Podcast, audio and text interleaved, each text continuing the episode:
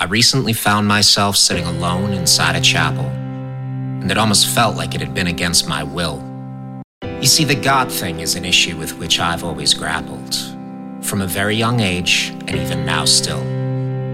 The truth is that if He is really some being up in the clouds, there are a lot of things that I'd never have the guts to say. Because I'm the type of man that needs to speak His words out loud. With my thoughts so scattered, there's no other way to pray. As a result, I'd always felt that I needed to be alone when I approached him, if I were to ever express myself to my Creator the right way.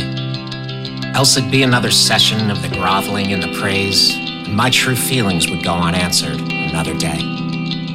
So I sat there alone in the dark one early Saturday morning, on some comfortable chair way there in the back. And there in that moment, I dropped the act of my adoring, allowing the deepest rooted feelings to unpack.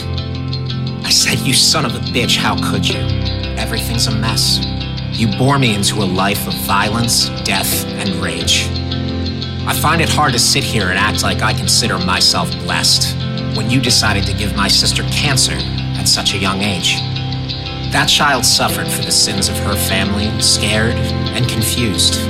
And for a year, we watched her wither, tubes in her chest. She never got to live a life free of sickness or abuse. But even in her final moments, she still smiled and did her best. And how you expected the rest of us to somehow grow up normal is a prospect I've worked my whole life to understand. And how you expect me to speak to you in some sort of language of the formal, or believe that I'd ever be willing to somehow want to take your hand. To see it was you who set the tone so early on for me, for everything that followed for decades after that. They all told me it was your will that I just have to wait and see what kind of purpose it was for me that you were getting at. But I called bullshit on that lie when I was practically still a boy, believing you to be right up there with Santa Claus. Because you stole from me a life that any human could enjoy, and somehow expected me to thank you and applause. So here's the deal from here on out, these little talks may be more frequent, because a part of me wants to believe you're really there. But if you expect my faith in you to be any kind of decent, then you need to show yourself somehow. That's only fair. And I'll continue to try to be good, to help those who are in need, because my one goal in this life was always to be a good man. Because if there's one thing that I've learned, it's all about which wolf you choose to feed.